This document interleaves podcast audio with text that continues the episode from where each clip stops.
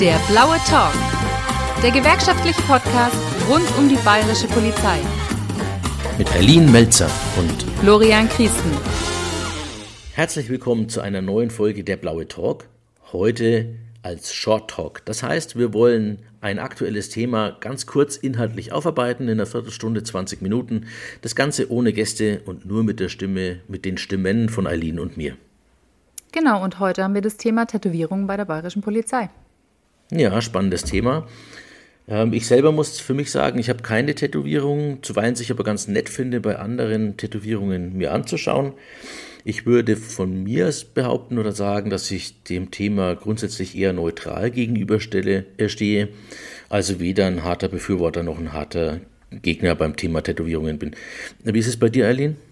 Ja, ich war tätowiert, als ich zur Polizei gekommen bin, hatte eine kleine Tätowierung, ein Tribal. Bin aber tatsächlich momentan am Überlegen, ein weiteres Tattoo hinzuzufügen. Ja, okay. Also das heißt, dann bist du wahrscheinlich eher pro Tätowierung eingestellt. Ganz genau. Äh, zumindest mehr als ich. Ja, und ich finde es auch nicht sinnfrei, äh, Tätowierungen frei zu zeigen. Mhm.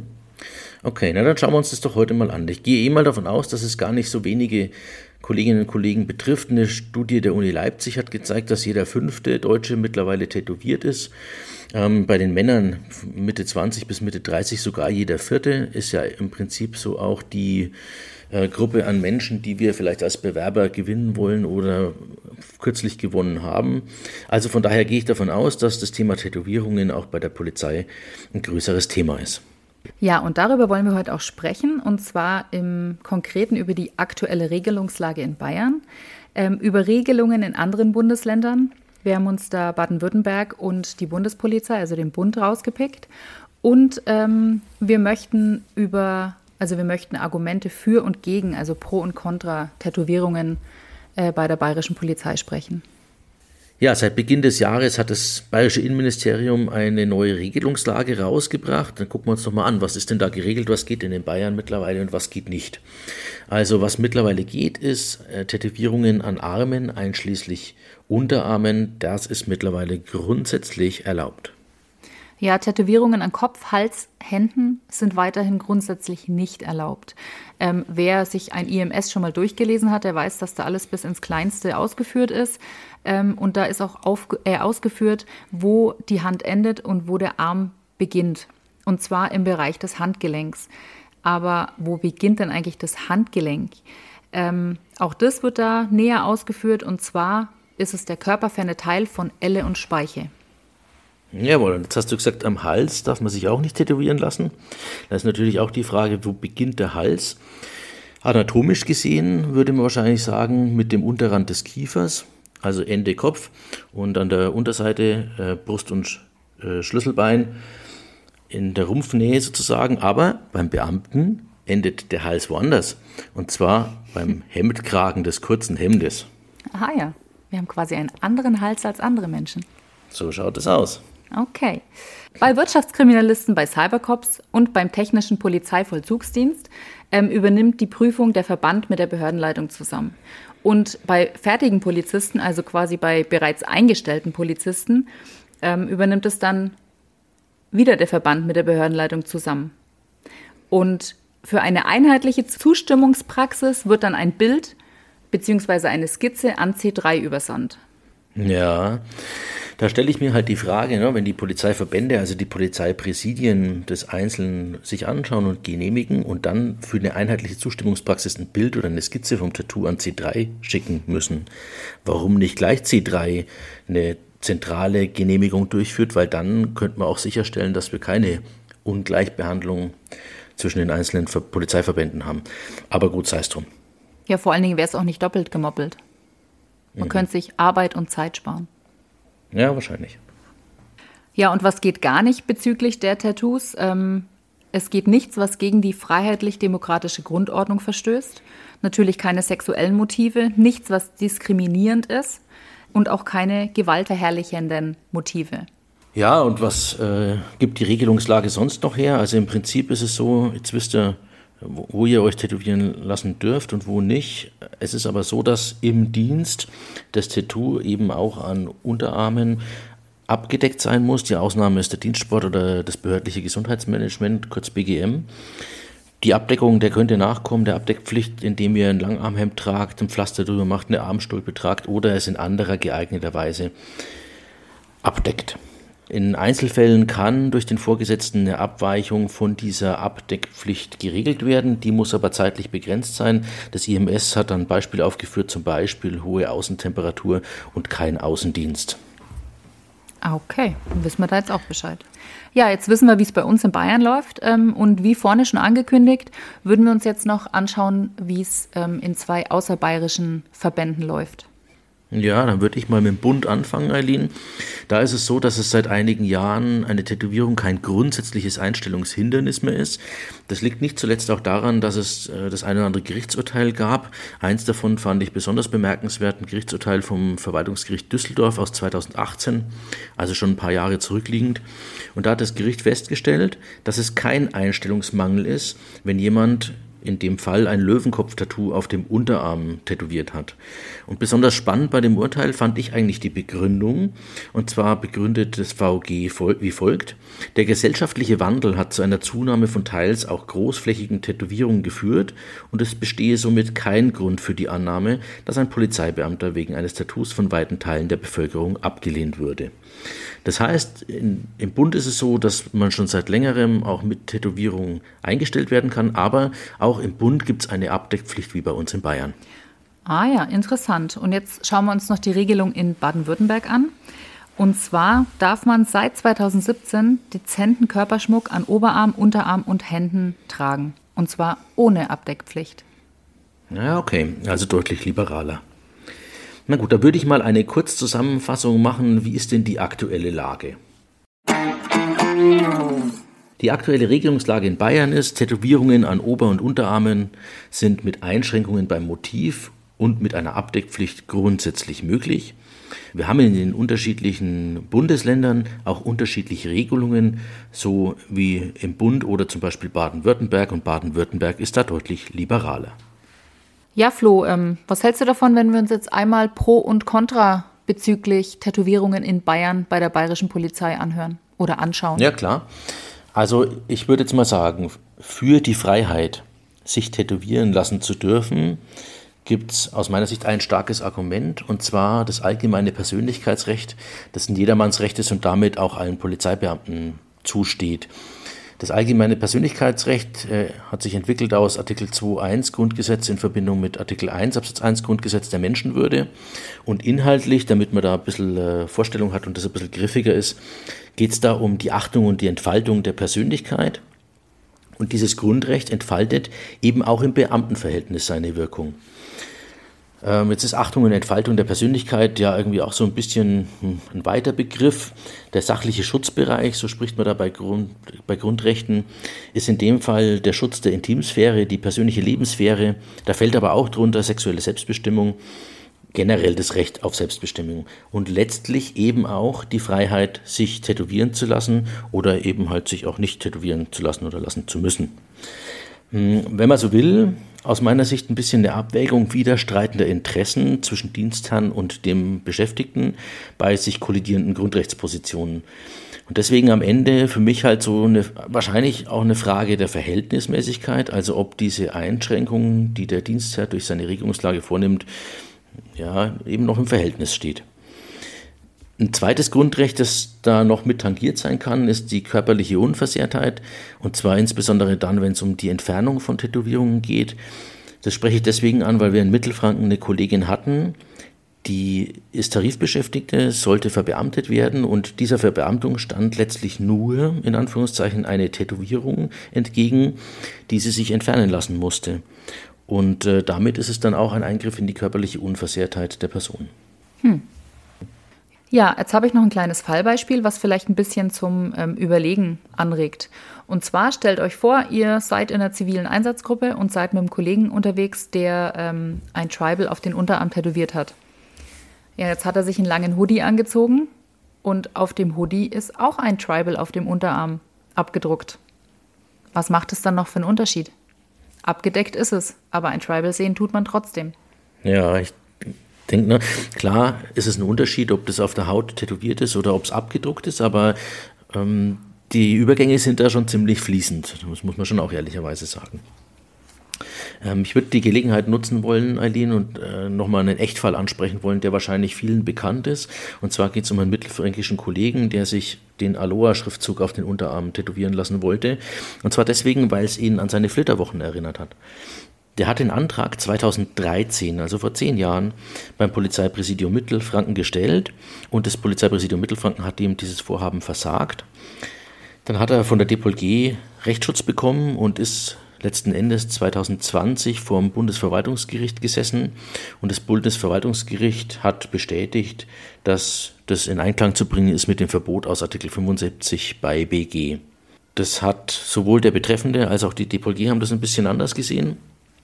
Und deswegen hat er weiterhin Rechtsschutz bekommen von uns und ist bis vor das Bundesverfassungsgericht gezogen und hat dann vom Bundesverfassungsgericht 2022 eine Entscheidung bekommen. Und zwar, dass das Bundesverwaltungsgericht etwas in diesen Artikel 75 bei BG hineingelesen hat, obwohl es dort gar nicht steht. Und deswegen hat jetzt letzten Endes das Bundesverfassungsgericht das zurückverwiesen ans Bundesverwaltungsgericht und dort wäre man jetzt aufgefordert gewesen, es erneut zu prüfen. Das ist jetzt obsolet, weil durch die neue Regelungslage der Kollege sein Unterarm-Tattoo genehmigt bekommen hat. Aber er muss es halt auch weiterhin abdecken, so wie die Regelungslage das eben vorsieht. Ja, in dem PS vom Pipi äh, Oberpfalz ist es ganz trefflich formuliert. Und zwar wegen Aloha-Entscheidung sowie aufgrund rückläufiger Einstellungszahlen bei der bayerischen Polizei wurden die Bestimmungen zum Erscheinungsbild von bayerischen Polizeibeamtinnen und Polizeibeamten im Hinblick auf Tätowierungen gelockert. Das ist aber schon der Knüller, ne? Das muss man sich auf der Zunge zergehen lassen. Der Kollege kämpft zehn Jahre lang, dass er sich den Aloha-Schriftzug auf den Unterarm tätowieren lassen darf. Und die bayerische Polizei ist bei diesem Unterfangen extrem unnachgiebig. Und jetzt haben wir die Situation, dass wir sinkende Einstellungszahlen haben und mit einem Fingerschnips beziehungsweise mit einem vierseitigen IMS äh, kommt man jetzt dazu und sagt, also gut, dann äh, sind Tätowierungen jetzt doch auf den Unterarmen erlaubt. Das bedeutet schon, ne, dass die Bedürfnisse der Beschäftigten am Ende nicht ausreichend waren, aber wenn es ein ernsthaftes Problem für den Dienstherrn gibt, dann ist der Änderungswille sofort da.